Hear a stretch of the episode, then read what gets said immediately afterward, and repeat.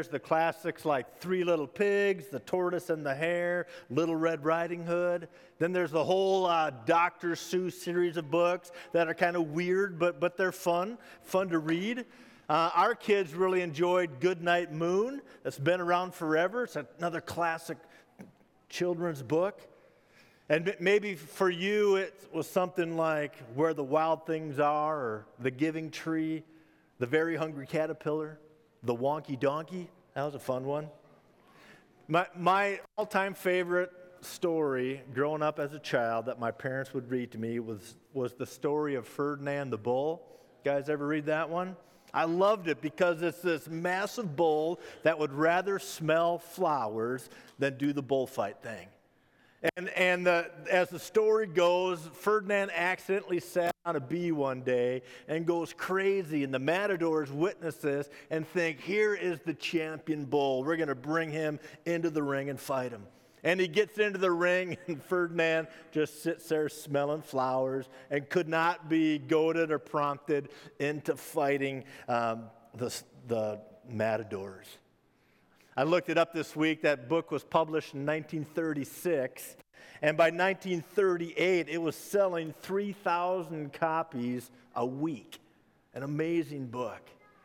And as I grew up, that story just captured my heart because I would rather smell flowers than, than fight. You know what? Why do we love stories? Why do we like to read them to our kids? Why do we like, like to hear them? I mean, I like to tell stories. I, I talk for a living, so I'm always telling stories. You know, stories, they teach. Ones like the tortoise and the hare, the three little pigs, those teach things like responsibility and persistence and the consequences of foolishness. Some stories are designed to make us laugh, like, like the wonky donkey. If you don't chuckle at that story, there's something wrong with you. Then there's stories that are meant to persuade. You know, Good Night Moon, for example. Every time I would crack that open with my kid, I was hoping and praying that they, they would go to sleep reading Good Night Moon. Some were meant to influence, some are, are just there to impact us. That's what I love about stories. I think that's what we all love about stories. You know, Jesus, he liked stories. He, he used them all the time in his teaching as he connected with people. He did so through stories. And there's some well known stories in the Gospels. Here's some that might just ring a bell if you've heard them before.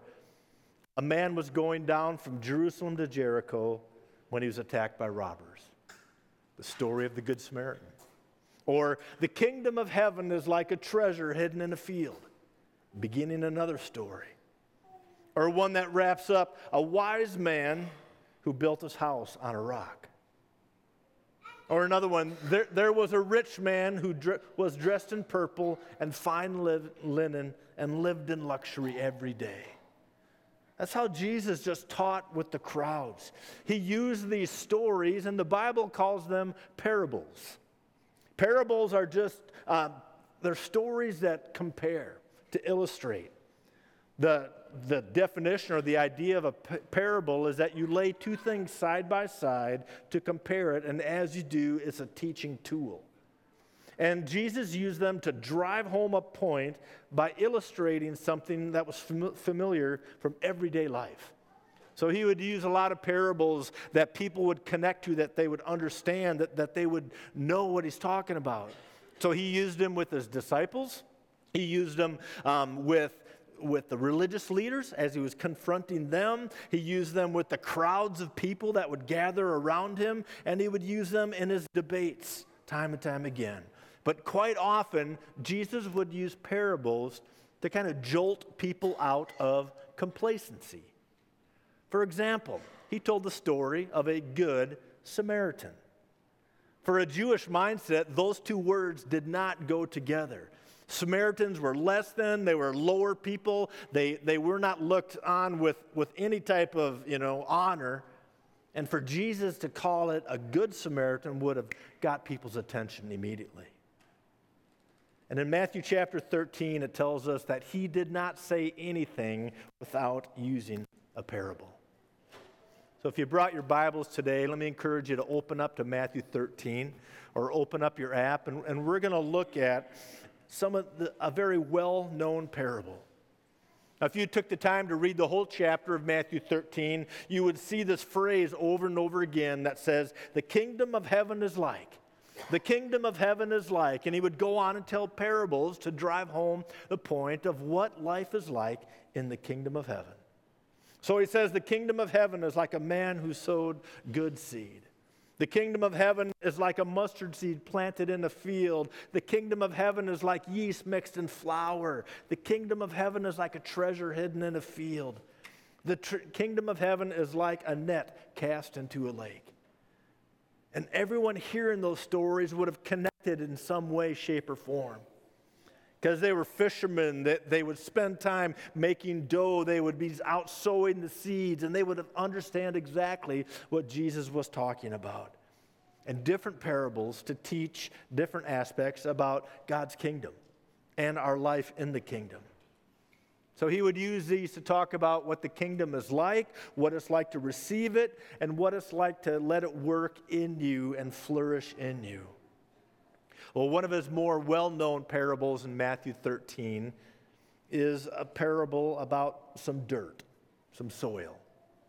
So we want to read today from Matthew 13. We're going to start in verse 1. That same day, Jesus went out of the house and sat by the lake. Such a large crowd gathered around him that he got into a boat and sat in it. And while all the people stood on the shore, then he told them many things in parables, saying, a farmer went out to sow his seed. As he was scattering the seed, some fell along the path, and the birds came and ate it up. Some fell on rocky places where it did not have much soil. It sprang up quickly because the soil was shallow. But when the sun came up, the plants were scorched and, and they withered because they had no root. Other seed fell among thorns, which grew up and choked the plants. Still, other seed fell on good soil, where it produced a crop. A crop 160, 30 times what was sown. Whoever has ears, let them hear. You know, we, we know the story as the parable of the sower, but I think sometimes it would be better be titled the parable of the soils because it's really about what receives the seed. So, what's being sown? Well, later in chapter 13, it tells us uh, when Jesus explains it, he says, Listen to what the parable of the sower means when anyone hears the message about the kingdom. So, Jesus is talking about this gospel message reflecting the kingdom of God. And the, the message is going out. It's, it's going out no matter what the circumstances in our world, in our culture. The gospel is being preached because it tells us that the sower is Jesus and Jesus is getting the job done. What does change is the receptivity of the soil. So, as, as the parable goes, some of the seed falls on the path where the seed doesn't take.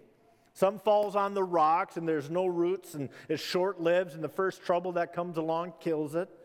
Some falls on the thorns, starts out well, but it doesn't produce any fruit. And then some falls on the good soil.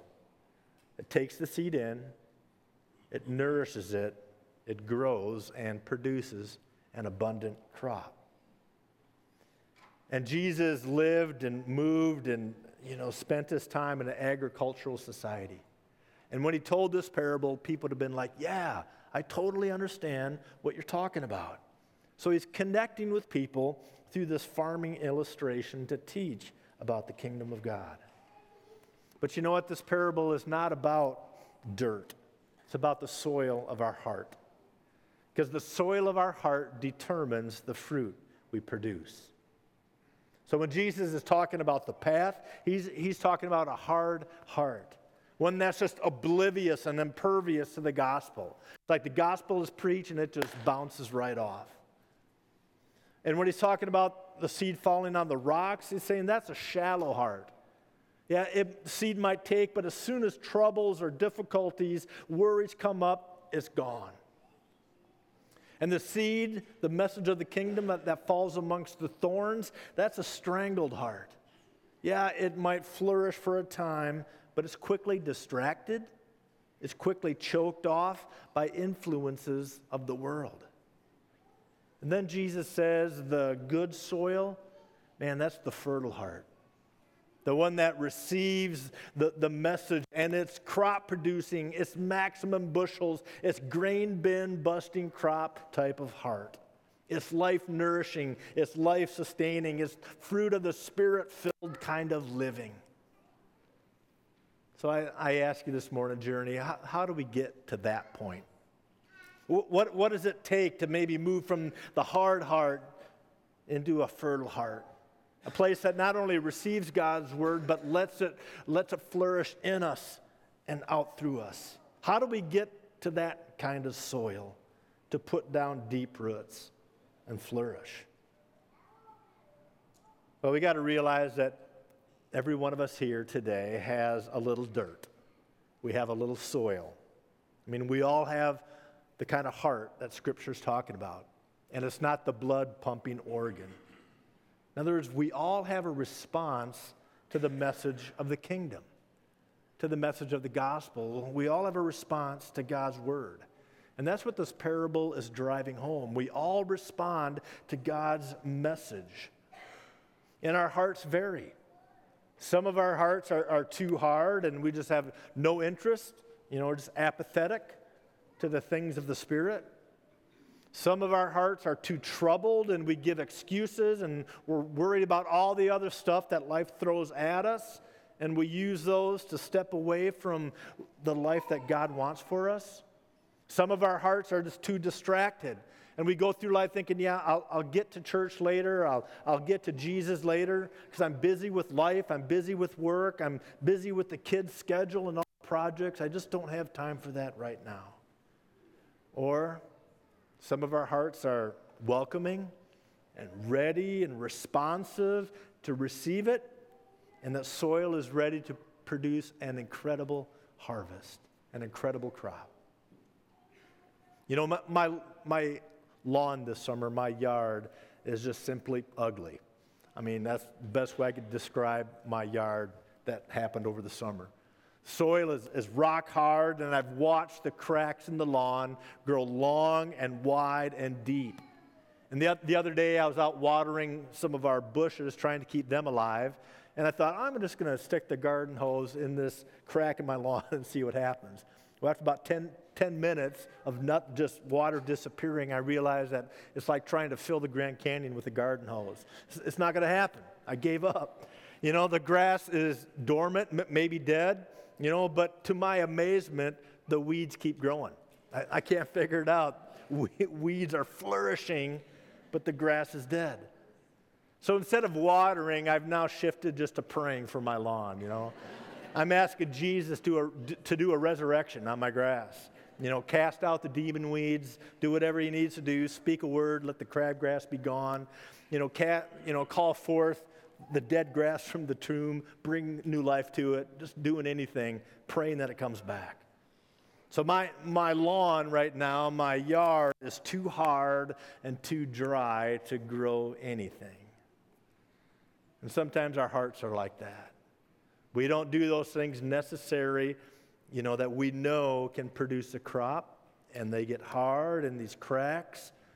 The separation occurs in our hearts from our lives to God. So, how do we get that fertile heart?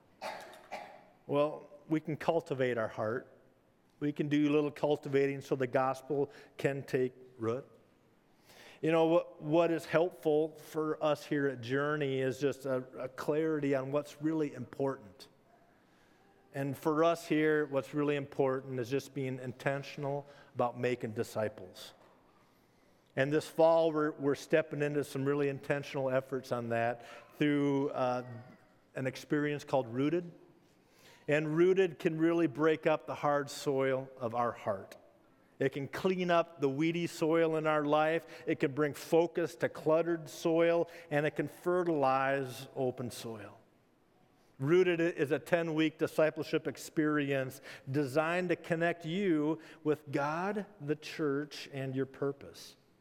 It's really about pursuing Jesus together.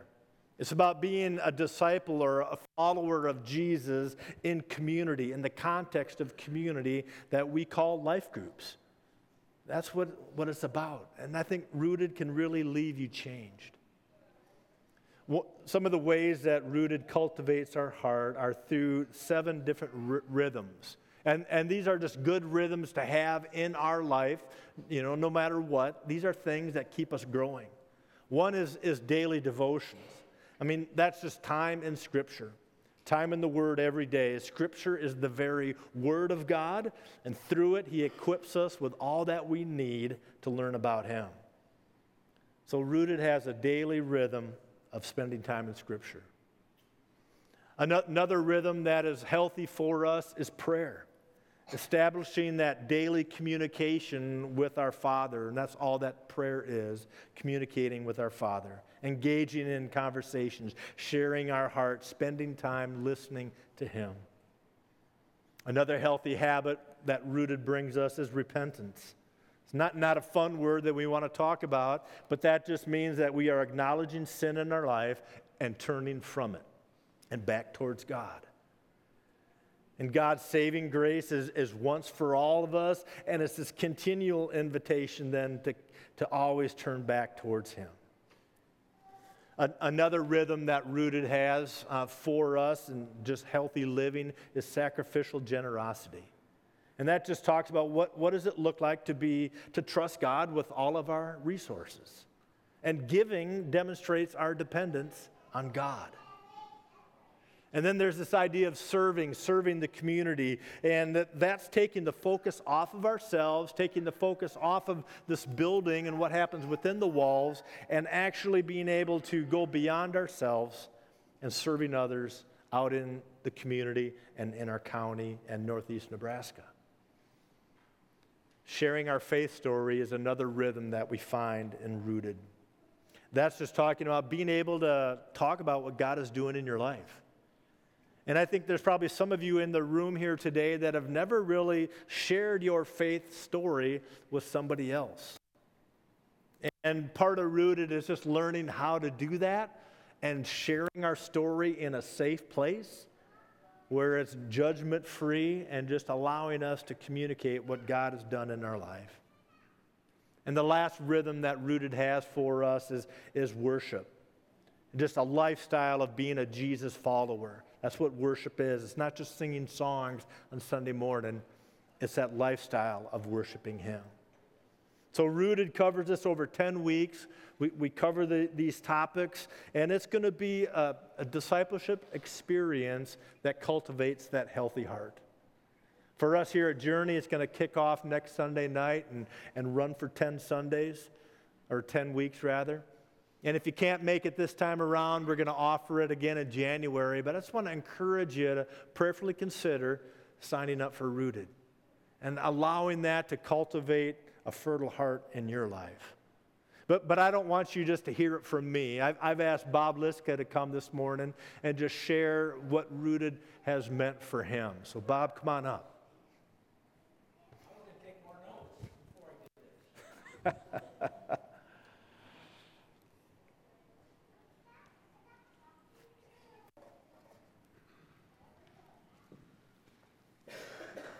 Thanks, Pastor Dave. Uh, for those of you who don't know me, I'm Bob Liska, and uh, I was part of the pilot group uh, last winter with uh, Brooke and, and, Adam Yeck, and, and uh, just wanted to share uh, my experience and some acquaintances that I had now I now call friends. And so glad that we went through that together. So, so thank you for that. Um, I've been coming to this church for about 20 years. And whether you're new to this church or been coming for 20 years or you've been coming to this church for 50 years, uh, Rooted is for you. And uh, some of you know that I'm a research agronomist. I get kind of corny, pardon the pun, with regards to the things that I do. And just walking in here today, I had four separate conversations on raising a crop and what we need to be doing, whether it's irrigation or fertilizing or whatever it may be. Uh, Russ Allen, I know you're here somewhere. Where are you, Russ? Glad you're here too, because we could talk for hours just on what it takes to uh, raise a successful crop. But with all the questions that you get lambasted at you with, with whether you're in your normal Christian life or whether you're trying to produce a crop, it all boils back to those roots. And whether you're um, planting that crop, you have to start with a very solid foundation. Uh, you have to feed that crop. You have to use the right kind of fertilizer. You have to place it properly. You have to protect that crop, just like the villains of the weeds. Um, the crop has many villains of weeds, diseases, and insects. And there's many tools that we can put in place to protect that crop. It's also about the genetics. Why, why is this field greener than that field? Why is that one brown? Why is that one tall? And the genetics play a role into it, but it is truly all about the roots. And if you take all those steps properly, you have a very good chance of having a successful crop. This program, Rooted, is very much the same. But instead of planting and planting and nurturing and cultivating that crop, this is a short course 10 weeks of deepening your relationship with Christ and each other, all of us. Pastor Dave is preaching on some of the core values of Rooted, those seven different rhythms. And just like local producers doing what they need to do to create good roots, those seven different rhythms will help you, will help us create our own roots.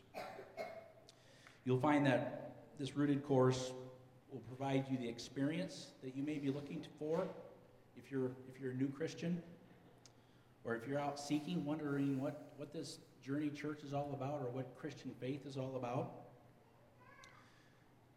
This course will also help you to get back on track if you've been struggling. The last two, three years, everybody has struggled some form or fashion. This is something to help get you back on track. This is also a refresher course. If you're mature in your faith, you feel good about where you're at as a Christian, this is a good refresher just to feel good about what we're doing here at Journey.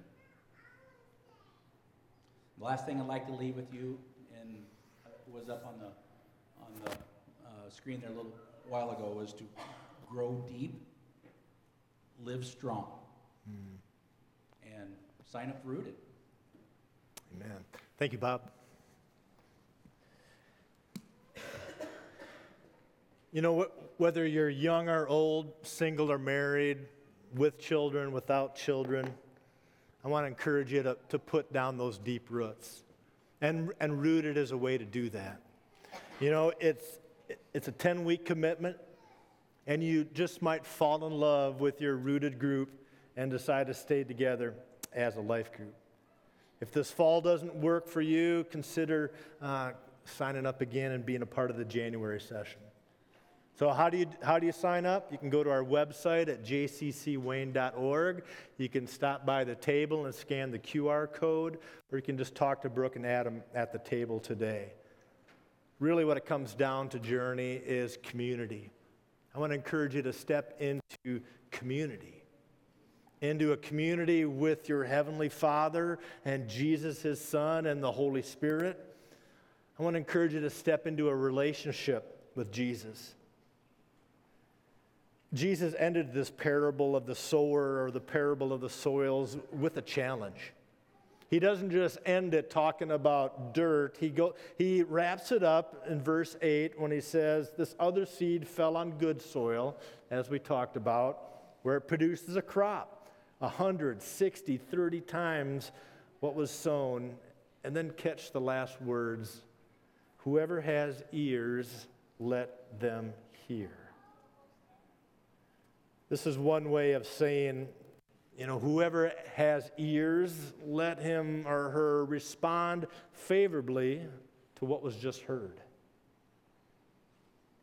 So, Journey, how's your hearing? How's your hearing doing?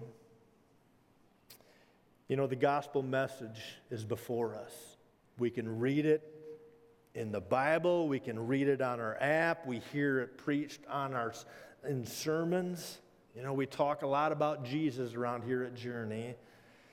Well, the call has gone out. to be a disciple, to be a follower of Jesus, and to go on and make other disciples. The call has gone out to live our life in the kingdom of heaven. I'm going to invite the praise team back up this morning. You know, this Matthew chapter 13, it teaches us a lot about life in the kingdom. Because, like I said at the beginning, it's always saying the kingdom of heaven is like. You see, Jesus calls us not to be just members of a church, but to live life under his kingship, in his kingdom. And the kingdom has two parts it has the king who leads, and second of all, has people who follow. And the biblical word for that is a disciple. Somebody who acknowledges that Jesus is in control, that he is Lord, that he is king, and that they follow his teachings day after day. So if you have ears to hear, the invitation today is to become a disciple of Jesus. So, what does that look like? It means saying yes to Jesus and becoming a lifelong learner and follower of him. Journey, the soil of our hearts determines the fruit that we produce. And it's my prayer that your, your life produces fruit that points other people back to Jesus. Let's pray together. Father, thank you so much for your word today. Thank you for this parable of the sower, the parable of the soils. It just reminds us what our heart and where our heart needs to be. So, Father, may you work in our lives to soften our hearts. And may our hearts be open to your word in such a way that it produces a crop a hundred times what was given, so that we can point others to you. So, Lord, we pray this in your name. Amen. Let's stand together